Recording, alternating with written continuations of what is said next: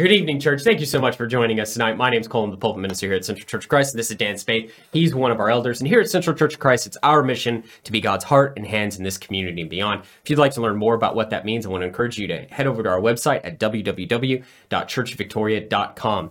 This is our Wednesday evening conversation through the law and the prophets, where we open up the Old Testament, we move through the narrative and the text, and we see how it impacts us today as the church and how it how that text connects to Jesus. Um, if you're listening to this on the Heart and Hands podcast, I want to thank you so much for joining us. If you're watching this on YouTube, make sure you're subscribed to the channel and you get the bell turned on so you get notified every time we upload a video. And if you're watching this on Facebook, make sure to like and share. That really helps us out. And make sure to comment down below. Um, if this ministry has blessed you or you'd like to partner with us in this ministry, I want, want to encourage you to head over to that website. At the top of the page, we have a donate button that uh, take will take you to PayPal, and you can partner with us as we seek to teach and preach the gospel. Uh, we're going to pray and get into the lesson. Again, church, thank you so much for joining us. Let's pray. All right. Father in heaven, we thank you so much for the opportunity we have to study this evening. We pray your blessings upon our study. We pray your blessings upon those who will listen whenever whenever they get a chance to listen. And I pray, Father, that that what they hear will be uh, something they can apply to their lives and it make their lives better. We we we pray, Father, for transformation in our lives as we strive to follow you and to serve you. And we thank you for the opportunities that come our way. In Jesus' name we pray. Amen. Amen. Okay. All right, so we're in uh, Numbers, still in the book of Numbers, and uh, I think we're going to pick it up in Numbers chapter four. And I just want to remind everybody what what's going on here. So, Yeah. you know, we've as we've said before, you know, your Bible reading plan is great up until about midway through Exodus, and then you start encountering a lot of regulation. Brain meltdown. Yeah, brain meltdown. And if you survive the regulation in Exodus, you don't have anything to worry about because Leviticus is just more of the same. I, I had a guy, a friend of mine named Mike, that that said something. And he said, "Dan," he said, "Man, I," he said, "I can't understand that thing." I, and I said, "Your problem is you're starting in the wrong place."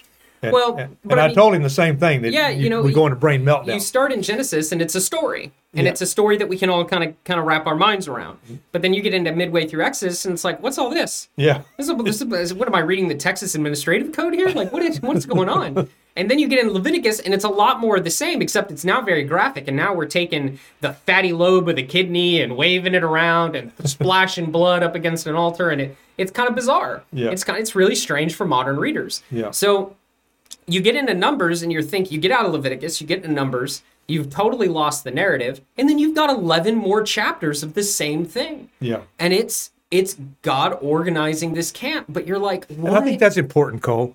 That we need to understand. They're still at the mountain. yeah, It's been a couple of years or a year. They've been in this about a year, and getting the law and getting and getting set up because they they're fixing to go on a journey. God knows they're going to be on a journey for almost forty years. that's right. He he's going to try to he's got to control this group this mob Yeah, you know through these regulations and and it's not going to be easy and it's it's a really good idea to think of the first five books of the uh, of the Bible like a mountain. Okay, Mm-hmm. you start in Genesis down here, and you're going up the mountain, and you hit Exodus here. And then you hit Leviticus. Leviticus is the pinnacle. And Leviticus chapter 16 is is the hinge Mm-hmm. is the beginning yeah is- i mean it's the it's the middle It's it's literally going up the mountain and entering into the presence of God. And then once you've entered the presence of God, now we're talking about obligation, expectation. What is what is the obligation and expectation of the people who have now entered the presence of mm-hmm. God? And the answer to that is obedience, mm-hmm. right? And so they come out of that mountain, and then we're coming down to Numbers, and then we'll come down to Deuteronomy, mm-hmm. and that's that's really the best way to look at and, what's and going then on. that in the book of numbers to deuteronomy is 40 years That's true. Well, yes and no. So what we'll and we'll get more into what Deuteronomy Yeah. is. Mm-hmm. It, you're right. And and yet because what ends up happening is time is not important in this narrative. but but you're talking about simple folks who are reading the book Right. So and, and you, we need, it's confusing. to understand- confusing. The first five books are a span of about 40 50 years uh, well, a couple hundred, a couple, couple four hundred years, Well, five hundred. no, I'm not talking about. I'm not talking about. The, but in this journey, Mm-hmm. this journey process from when you get them out of in, in Exodus, and you get them out of Egypt, and you now you, you're going to get them to the to the Jordan Yes, River yes. the second time. That's about 40 years. So from the time they leave Egypt in Exodus to the time at, of Joshua one, about forty years have passed. Mm-hmm. and so num- Yes. so from Numbers 11 Mm-hmm. to the end of Deuteronomy, well, So got, it's about 39 years. So what's what's going to happen in numbers, and we'll we'll look at it. What's going to happen in numbers is what what we discover is time. The way we think of things in the West, which is time, is very is very important, uh, is not important to the writers of numbers. No. and they're going to kind of jump around. And what's going to end up happening is the people are going to rebel, and, and we'll just sell the we'll just sell the story. But this is what what ends up happening in numbers. The people are going to rebel around Numbers chapter 14. God's going to say, Well, you're going to wander until this entire generation is dead. And then we're going to keep reading in a couple of chapters. We're going to read about some more rebellion. It's going to be like, What is going on? Everybody's rebelling. This is weird. Well- it's going to end with Moses' rebellion. And then all of a sudden, the people are getting ready to go into the I think land. what it teaches is, is people are always going to be obstinate and disobedient, and God's going to always be faithful and full of grace and mercy. 100%. And I think that's what it's going to teach us. before we know it, the the 38 years that they're wandering in the wilderness after they leave Mount Sinai is going to be over. Mm. Yeah. And in fact, there's not even going to be reference to it. It's No, it's God's going to be like it's going to be for your, your entire generation is going to die, and then rebe- rebellion, rebellion, rebellion. We Fight, know we know it's promised 40 years, but it doesn't really it doesn't doesn't really access it. It doesn't. If you're just reading the text, if you're just reading through, it's very easy to miss. Yeah, yeah. And that's and that's my whole point here. That's Yeah. why I'm saying, you know, the Hebrew writers when they wrote this, they didn't really care about the way we think of things in the 21st century. They weren't worried about the chronology of it all. I mean, it's very important for us in stories. We want to know beginning, middle, end. That's why the gospels are so so difficult for some people because you have differences in Luke versus Matthew versus Mark. There are these little differences and people are for a lot of people it creates a faith issue. Yeah. But that's because we're not reading it from a first century Jewish perspective. I told Mike the other day. I said, I said you're going to read four different account, four accounts, same stuff from four different guys. And I said, and when you get to Luke, Luke is going to really be a letter that he writes to his friend Theophilus. Right. It's really what it is, and it's and and it's not going to be the only one. He's going to write the book of Acts. He's going to write that one to him too. That's right. And it's all to, to show Theophilus that that what he's been taught is credible, right. that it's real. Yeah. And and he said, I'll do all the I'll do all the eyewitness stuff. I'll do all the the investigative stuff. right. But you know, here we have Moses writing down and saying, "Here, I've done all the investigative stuff. I've done all the, I've, I've gotten all the clarification, and I'm gonna write it down for you." and and that's really eh, you know you, you pointed out understanding why Luke wrote what he wrote, Mm-hmm. and that's really key to, to getting in the into the Old Testament once you're past Genesis, because Genesis and, and the beginning of Exodus are really stories, and, and it's easy for us to kind of jump into. Mm-hmm. Um, but when we read, it's really critical when we read, Mm-hmm. we try to bring out that ancient Hebrew, that ancient Israelite, who's who's really receiving this information for the first time. And we've really got to take off our 21st century reader hat and we've really got to put on our ancient Israelite hat because there are things. Let's and let's look at it. We're going to look at some of it right now. The Lord said to Moses, "This is Numbers four, verse one. The Lord said to Moses and Aaron, Take a census of the Ko- Kohathite branch of the Levites by their clans and families. Count all the men from 30 to 50 years of age who come to serve in the work at the tent of the meeting, a tent of meeting.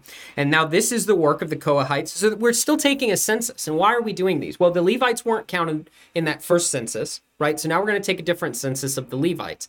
But the whole census language, as we've already seen in previous in previous chapters, isn't about numbers per se. That's oftentimes how we want to look at it. But how would the ancient Israelites look at it? Well, what they would look at it is its communication of blessing right? What happens in the Garden of Eden? You are to be fruitful and multiply. Mm-hmm. What has happened to Israel in the presence of God in the in a new garden at Mount Sinai, mm-hmm. right? In the return of the garden. Well, things people are fruitful and they've multiplied and Israel has been blessed. Remember what God communicated to Abraham in the promises. He says, you know, I'm going to make your descendants as numerous as the stars in the sky. Well, this is this is hyperbole to some extent, right?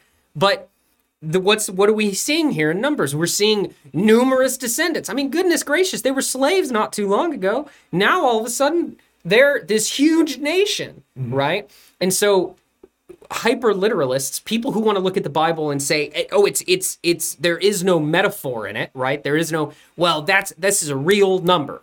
Okay, maybe, maybe it is a real number, but what's it trying to communicate? Whether it's a real number or not, what is God saying? And what God is communicating here is great blessing. All of these tribes have been blessed. And it's the same here for the Kohathites and the Levites. You're going to be blessed. Not only are you going to be blessed, we're going to see through the census, but look, this is the work of the Kohathites. At the tent of meeting, the care of the most holy things. When the camp is to move, Aaron and his sons are to go in. They're to take down the shielding curtain and put it over the ark of the covenant law. Then they are to cover the curtain with a durable leather. It's so it's very important to God how these things work, mm-hmm. right? And especially here, we're talking. This is the most holy of holies. This is the place where God sits and dwells in the midst of his people, in the midst of Israel. So this is incredibly important work. How Aaron and his sons enter in to take this stuff down matters to God. Because Well- it matters to God who enters into his presence and how they enter into his presence. Mm-hmm. Does that make sense? Yeah, absolutely. Keep talking. I got some I'm look up. Sure. So, verse 7 over the table of the presence, they are to spread a blue cloth and put it on the plates, dishes, and bowls. So, if mm-hmm. you, you remember this, the tent of meeting, the tabernacle, is this big compound of a tent. And in the middle of it is another tent, right? So, there's a tent wall that marks the boundaries of the compounds. You've yep. got the altar, you've got a bath, and then you've got this long tent where that was divided into two rooms. So you had the outer room and the inner room. The inner room was where the Ark of the Covenant sat. It's where Aaron's staff budded. You know, mm-hmm. it's where all these things are, are going Yeah. to occur. Mm-hmm. And then you had that outer room, and that outer room is where the bread was laid, where you had the lampstand, where you had all these things. And God sat over the Ark of the Covenant in that innermost room. And who went in to that innermost room was controlled by God. It was a very important thing if you walked into that room because that's where God dwelled. It was his throne room. So all of these are instructions about how they deal with this. If you look at verse 11, over the gold altar they are to spread a blue cloth and cover that with durable leather Yeah. and put poles in place. So it's God saying this is how you are to break down and uh, how you are to break down this tent, this tabernacle for traveling. Because that's going to matter. We're going somewhere, so this is how you are to do that. So again, what we what is being communicated to us on a regular basis is you've re-entered the presence of God. That was Leviticus chapter 16. Now, what's the expectation for the people?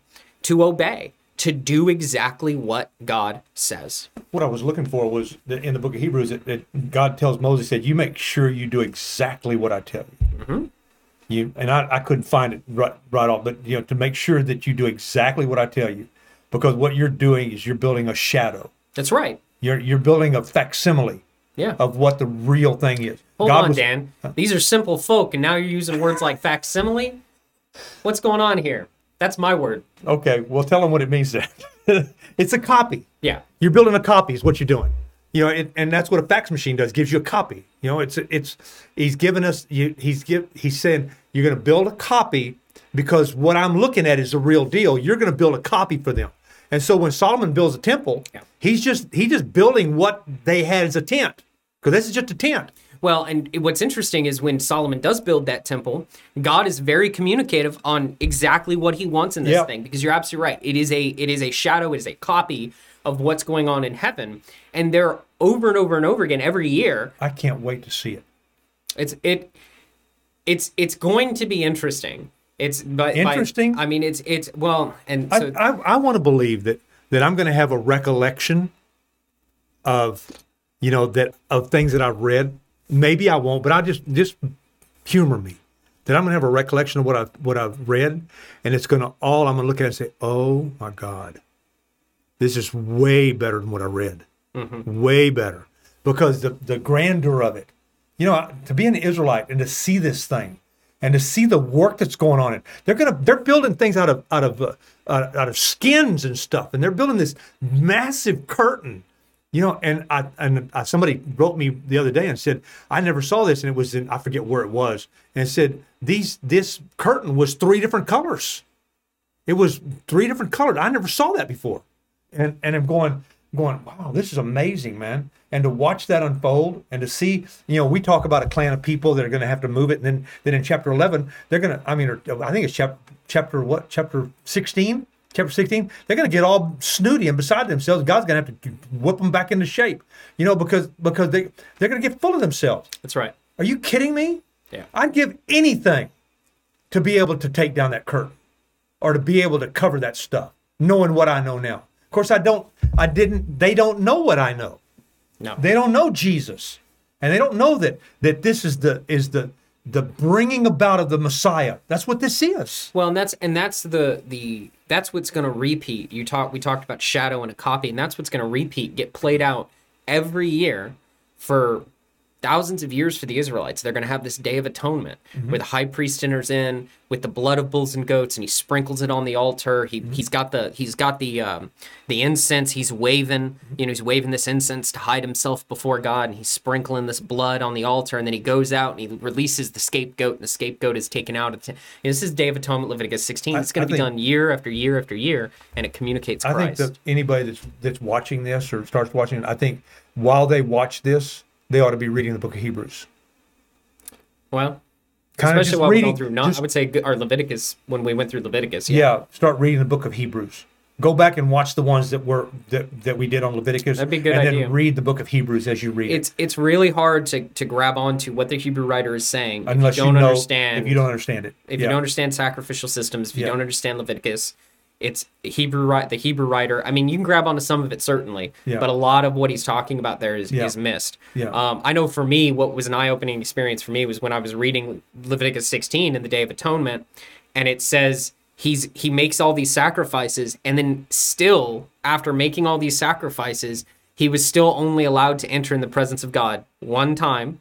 Yeah. And then on top of that, he had to hide behind the behind the, the incense, incense. the smoke of the incense. I was it was blew, blew me away because it's like wow. And think about what we're told in Hebrews in Hebrews chapter four at the end of chapter four. There it says we have confidence by the blood Well, of Jesus and I- and to I- boldly enter. I never knew that God. until you taught me that that the incense was to hide them. yeah, because I remember going to church back in, when I was part of and and watching the guy do the incense and I I thought it was it was cleansing it was the, it was they used it to hide them because God was still you know and I'm going what? yeah. The theology is really messed up. So It some, really is messed some up. some traditions, some some Christian traditions that profess Christ.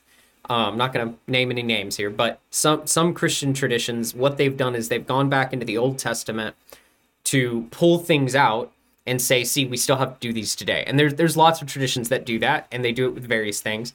With what you're talking about with the more orthodox traditions, they do things like that. They have they the they they call their stages holy ground. They put uh, the the bread and the wine, the the elements of the communion in a box they call a tabernacle, you know, and they've cr- they've resurrected this kind of like Levitical priesthood sense. And think of how ridiculous it is when you've been washed in the blood of Jesus to then go back to the day of atonement and rip something out of the high priest's hands, the Levitical high priest. We're supposed to be in the high priesthood of Jesus, under mm-hmm. Jesus. Mm-hmm. They go back to the high priesthood of Aaron, rip out one of his things that he had to do because Jesus hadn't died yet. And now they're running around saying stuff is holy ground and hiding themselves before God. When Jesus says in Hebrews chapter 4, we have the wherewithal because of his blood to boldly enter into the presence of God. Yeah. The curtain has been torn right from what is it Top to from bottom. top to bottom. I always forget that people get we got in trouble we got in trouble I got in trouble for that. no we got in trouble because I didn't I didn't collect I didn't correct you Oh well, I'm sorry. I got you in trouble. Anyway, the the point is, it was torn from top so- to bottom And Which- so and it's massive this thing's 60 foot tall and so we're t- we're talking in the book of Matthew. Jesus dies. That curtain is torn, Mm-hmm. and so Jesus offered his blood so we can enter in. Yeah. And here we have these Yeah. supposed priests going back and hiding before God. I mean, it's just foolishness. You know, it's it's a complete and total lack of understanding of what Jesus and his blood Mm-hmm. yeah absolutely And so, And you so- know, that- go ahead. Go ahead. as he as he gives these guys all of this work to do you know now you've got a, a background of what why this was important it's important to god you know when god gives us stuff to do Yeah. you know when he gives us stuff to do and he does give us stuff to do i mean every one of us got talents you know we've got we've got two guys sitting in the other room over there and they both have have their unique talents that they're that they're gifted with it would be a crime and a sin for them not to use the talents that god's been gifted them to do mm-hmm. and here these guys are going to complain and bellyache because they're not getting their their do whatever So not here, but later. and later. Later. They're going to gripe and complain, and and then we're going to see how important it is what they do because later on we're going to get to a guy named Uzzah who's going to lose his life much later. much later. But he's going to lose his life because David doesn't do doesn't know enough to do this, and and these guys don't do what they're supposed to do, and this guy's going to touch this ark and get and it's going to kill him. It is. You know, so never look at your at your circumstance and say this is mundane, this is ordinary, nobody knows and nobody cares, and I Absolutely. and I feel I feel uh, uh, inferior to other people. Go look at uh Lee. Pull up First Corinthians chapter seven. It seems like a strange strange place to go, but I want to go here because you know what you just talked about. You know this mundane, this thing. You know we've been talking about spiritual gifts on Wednesday night. We've been, been talking about them and, and what we're looking at. It's really crazy. You know, uh, you have a lot of people who say you know the spiritual gifts have ended. And you have other people who say they haven't.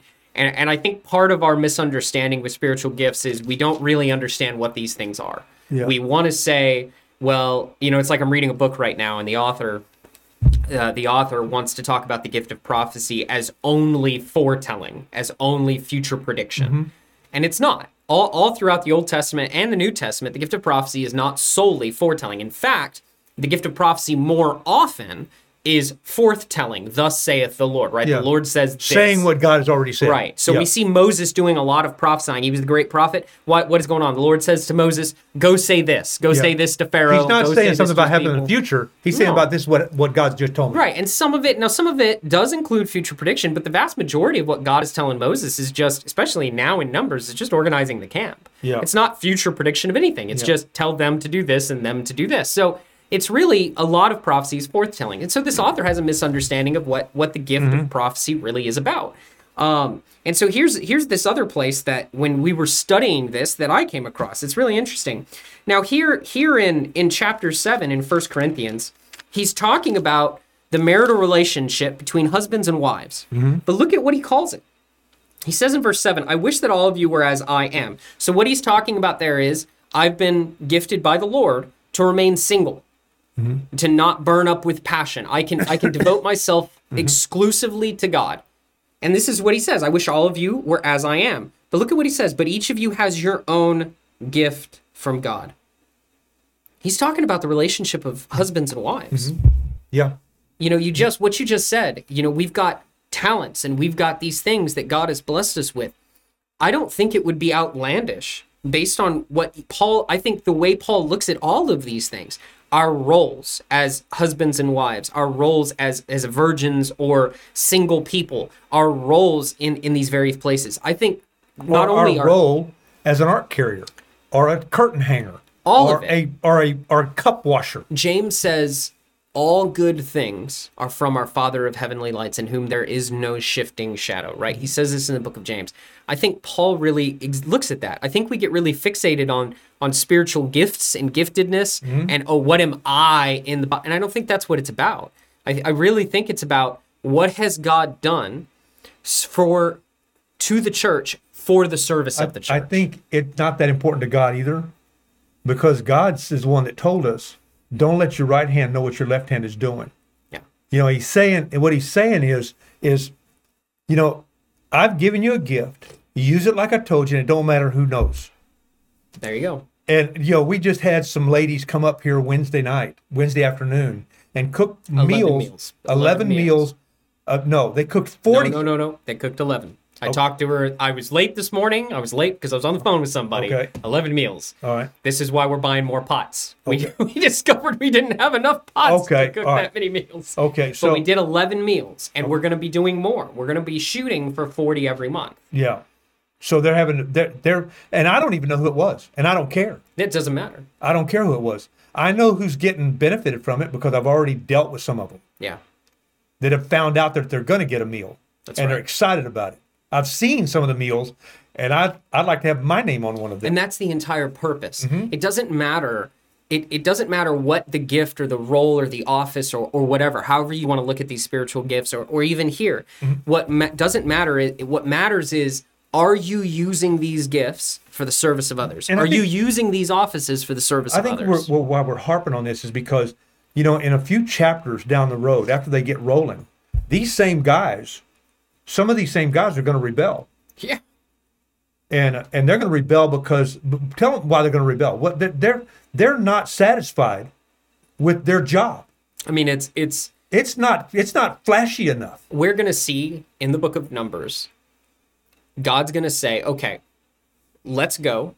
That's Numbers chapter 11. Let's go and let's see what happens. And he's going to put Israel to the test, like he put them to the test before they got to Sinai, right? Remember, I said it was a mountain. Mm-hmm. These are mirror images of each other. Yeah. In Exodus, they were tested and failed. We got into the presence of God. God expects obedience. He cleans us up. He fixes us up despite us not needing it or despite us not deserving it. And then we're coming out of the presence of God. And what's his expectation? Succeed, obey, do what I say. And what are they going to do in Numbers? They're going to fail. Yeah. And they're going to totally fail. The people are going to rebel. The Levites who serve in the temple are going to rebel. And then finally, Moses and Aaron and Miriam, rebel. they're all going to rebel. They're rebel. all going to fail too. So it's it's a complete and total. You wonder and utter how come God collapse. didn't just start over. That's what's amazing, and that's what's so much Why did fun start about over? numbers. Because right at right at the darkest moment, when everybody has failed, God delivers His people. Yeah, yeah. What? I heard I heard a I heard a guy who he's a he's a rabbinic Jew, Orthodox rabbinic Jew, and he said the book of Exodus is why he doesn't believe in unconditional love. He doesn't believe in God's unconditional love. That's what he said. He said, I don't believe in God's unconditional love because the expectation is to obey. And I wanted to sit there and, and reach through the camera and smack him and, and go, What are you talking about? you say that, but then what happens in Exodus? Your people made a golden calf and they worshiped to it. And they all fell. And what did God do? He redeemed them. In the book of Numbers, again, what did God's people do? Rebelled. and what did he do? unconditional love. Now, I understand what he's ta- trying to say. I get it. I understand. Look, God is going to hold you accountable. Mm-hmm. He's he, the, God's His unconditional love. idea of unconditional love. His idea of unconditional love is no matter what I do, God's going to love me right. and, And, to and going to save me. God's and that's not true. No, God is going But that's to his idea of unconditional God is going to give you what you want. Mm-hmm. If you don't want God, God has done everything necessary for you to come back. This is God's unconditional love. He has done everything necessary for you to come back to mm-hmm. Him, mm-hmm. for us as a people to come back to Him. Yep. He's done everything necessary, but He leaves it to you. And if you don't want Him, He isn't going to force you. He's going to give you exactly what you want. If you really want life without God, Give it to you. Unfortunately, if you're not paying attention, there is no such thing of life without God. Yeah. It's just that simple. Well, I think when you get to chapter five, you know, and, and you deal with these, not uh, you know, this is it's, it's the same stuff. Uh, know, time- Absolutely. Time, but then you go to chapter five, and the very first part of it, he said, "The Lord said to Moses, command the Israelites to send away from camp anyone who is defiling skin disease for a discharge of any kind, or who is ceremonially unclean because of a dead body. Send away male and female alike, and send them outside the camp, so they will not defile their camp while while I dwell among them." The Israelites did as they sent did so. They sent them outside the camp. They did just the Lord had instructed Moses. You know, and I think this is, you know, why it's so important for us to God dwelling with us, to strive with everything we have, to be to be as holy as we can be. Mm-hmm. We're not going to get it. I understand that. God makes provision in the New Testament. He said we have to walk in the light as He is in the light, have fellowship with other people, walk in the light, and He'll cleanse us of all of our sins. I understand that. He, and He says, if you say you have no sin, you're a liar and the truth's not in you. I understand that. But I think, you know, some religions out there make it seem like it's okay. I can do whatever I want. Right. Once I come to God, God's going to save me. He has to save me no matter what. And that's just not true. Well, and there's some people out there who would who believe in universalism, this idea that that God is going to save everyone regardless of what they want. And that's not true either. that's not true either. God is God is a just loving God. He's going to give you exactly what you want. Mm-hmm. And you've got your entire life, however many years he gives you to make that decision. And we know some people are Well- the vast majority of people aren't going to choose him. I And that's think unfortunate. If, if we're watching this, if you're watching this, you understand, okay, this is a lot of symbolic stuff, and we're trying to connect it to today. Mm-hmm. Well, if you take this, the purity of the camp, and you say, okay, he wants everybody that's got a, an issue, a skin issue, a discharge, a you know, a pus pocket, or what, whatever, you know, leopard, whatever it is, right. send them outside the camp while I'm in the camp. So why? And and I think we have to understand that first. These were all things that were representative of death. Yes. And death is not God's kingdom. Death is the enemy's kingdom. Yeah. And so what God is saying is there is no room for death in my camp. Mm-hmm. What's interesting is when Jesus comes, now technically anybody who touches these people are also unclean. Now unclean is not the same as sin. No, and we do, no, and a lot of no, times people not. equate It's that. It's not. not the same as sin. No. These these things are representations, physical representations of what the Israelites would have concepted as as spiritual warfare. Mm-hmm. And so when you have somebody who's who's overcome with the kingdom of the enemy, the kingdom of death, and it's it's showing in their skin, they are removed from the camp because this is this is God's kingdom here, right? So they're removed from the camp. But when Jesus comes, when God's kingdom fully comes, when the actual kingdom, remember this is a shadow. When the actual kingdom comes, what happens? Jesus takes these people and he touches them. Yeah. And does Jesus doesn't get unclean. No. The kingdom of God triumphs over the kingdom of the enemy. It's spiritual warfare. That's what's really going on. And it's an amazing picture Yeah. of how God is raiding. And he, and he tells us in the book of Ephesians that our battle is not against flesh and blood. That's right. It's against the spiritual force of evil in the heavenly realms. Yeah, that's what he said. You know, we're we're we're fighting a war against the spiritual forces of darkness. Yes. And and Jesus has already won. The problem is is we don't act like it sometimes. Well, we don't want to think about it that way. Remember, we we totally miss the gospel, and this is this is something I study with people whenever we're coming into Christ. What is the gospel? And we want to say it's the death, burial, and resurrection of Christ. It is not. That isn't the gospel. That is evidence for the gospel. Mm-hmm. Jesus came preaching the gospel ever before he died, ever before he rose. And what was the gospel? The kingdom of God is near. Mm-hmm. And how did we know? Because we see it in Christ. He says, "If I cast out and the evidence the of that kingdom coming is Jesus living, dying, bleeding, dying, and resurrecting out of the tomb. it's confirmation that the kingdom of God And it's where it's where we take our stand. It's, It's- what it, exactly. it's what First Corinthians fifteen says. Is what what saves us. What ta we take because we don't have salvation. The kingdom can come if He don't do that. Then we have no. We have oh, no no, hope of salvation. no hope of salvation. So all of it encompasses for me the gospel. It's Well, all the good news. And where are Christians seated according to Ephesians chapter 2? According to Ephesians chapter 2, we're seated on the throne next to God, uh, next to Christ over all of these spiritual Mm-hmm. That's what it says in numerous places that we reign with Him. You Yeah. brought it up again the, uh, that last Wednesday, I think, that we reign with Him. People don't want to understand. We, we are reigning with Him as we speak. That's right. You may not feel like you're sitting on a throne. You may feel like you're sitting that you're sitting face down. I mean, you're laying face down in a, in a mud hole. You may some- feel that way, Yeah, that may ha- be how you feel because that's where maybe God put you there. but what is the reality? What is the the spiritual reality is is if I if if I stay faithful to God, if I stay faithful to Him, and I walk with Him, and I carry my cross every day, and you love his people. and I love His people, because but if I'm doing that, Cole, love is going to be the essence of who I am. The only thing that matters is Galatians chapter 5, I think verse 6, 7, somewhere in there. The only thing that matters is How- faith how will it expressing itself through love. Look at that. We sat around here and chattered for 30 minutes. You know, it, it will it will uh, it will manifest itself in how I treat others, how I act, right. how I live, you know, and and and my humility. And realizing Look at that. Go to Galatians chapter 5. I want, I want you to see it. Lee, pull it up. Because that's exactly what you're saying. What you're saying is Galatians chapter 5. Um, so go go look let's look at it. I want I want them to see it. one verse. 6. chapter 5 verse 6 for in christ jesus neither circumcision nor uncircumcision has any value the only thing that counts is faith and expressing itself through love there you go That's what you're saying. yep see I, that's what jesus did faith expressing itself believing in the father and expressing it through love and the love he had for his people as he touched them who were who were uh, infirmed the lady crawled through a crowd and touched his garment because she had an issue of blood that would have been that would have put her outside the camp that issue of blood. And for 12 years, she's sick and she reaches up because she believes that if I just touch his garment, and she's healed as soon, and Jesus knew it. So, And how important is it then, knowing that God's kingdom has come, knowing that He has defeated these spiritual forces of darkness? How important is it for just us to do what He says? oh, it's extremely important. It starts in We- the shadow. It be should, what we should want to do. You can't stop me. Can't stop me. Let's pray, guys. Father in heaven, thank you so much for this study. Thank you for the for the gift of grace and mercy.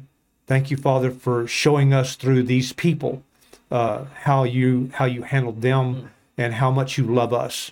You know, all of these things you did, Father, was to bring your Son, and by bringing your Son, all of us have access to you, and we can't say there's no more curtain. There's no more there's no more shadow. There's no more place that we have to navigate through. Now we can we can come directly to you and know that you hear us. And thank you for putting your spirit in us to live. Thank you, Father, for loving us that much. And it's in the name of your Son we pray. Amen. Amen.